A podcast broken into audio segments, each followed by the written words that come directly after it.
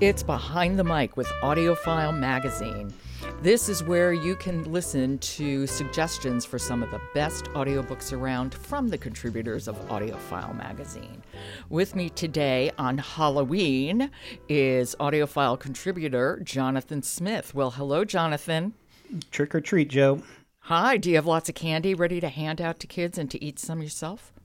Probably more of the latter than the former, but yes. Yeah, I never buy anything I won't eat. So, what are we talking about today? Today we're talking about the book American Eden, which is up for a National Book Award. And it's the Oh. story of David Hosack. And the subtitle is David Hosack Botany and Medicine in the Garden of the Early Republic, written by Victoria Johnson, read by Susan Ericksen. I am showing my complete ignorance by saying I've never heard of David Hosack. Would you believe he was an early physician? He was a botanist.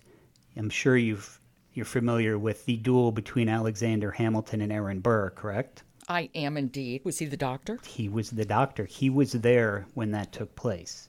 Oh my God. He was friends with both men before the duel. He remained friendly with Aaron Burr after the duel. He, he thought scientists should not take political sides. Again, he's another one of these characters in our history who sort of get forgotten, led remarkable lives, did incredible things, and you read a book like this or listen to a book like this, and Susan Ericksen does a great job having you feel like what life was like back then in the late 1700s, early 1800s.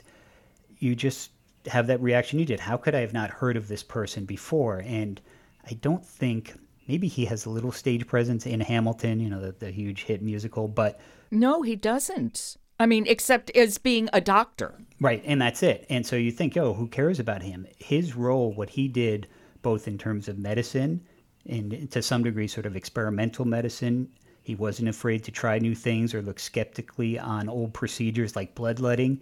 He thought, yeah, that doesn't sound like such a great thing, or taking mercury for different illnesses. Oh. He just was so ahead of his time, both in the field of medicine, but also in botany. He believed that, you know, different plants had medicinal value and he would branch out, no pun intended, and try different things with different patients. He knew everybody in New York where he mostly lived. It's a remarkable story. Do you want to take a listen? I do. This is American Eden, written by Victoria Johnson, read by Susan Ericksen, and this is the start of the book where we get just a little flavor of David Hosack as a doctor.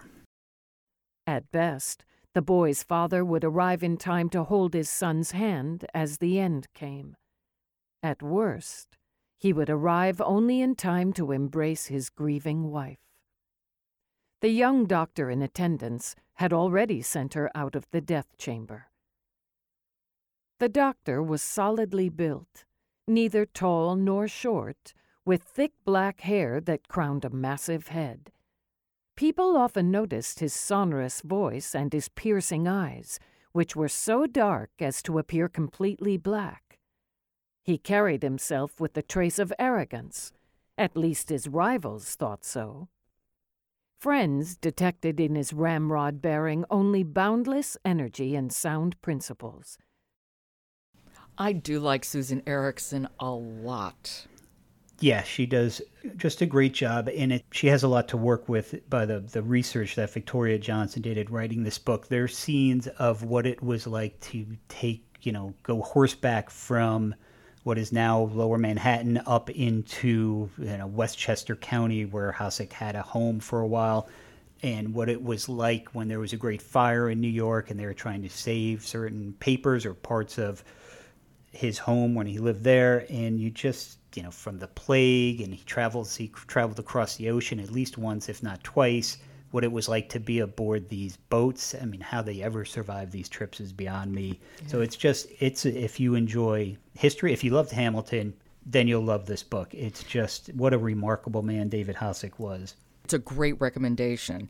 American Eden, actually great for Thanksgiving listening too. I think that makes sense. And that's American Eden by Victoria Johnson, read by Susan Ericksen.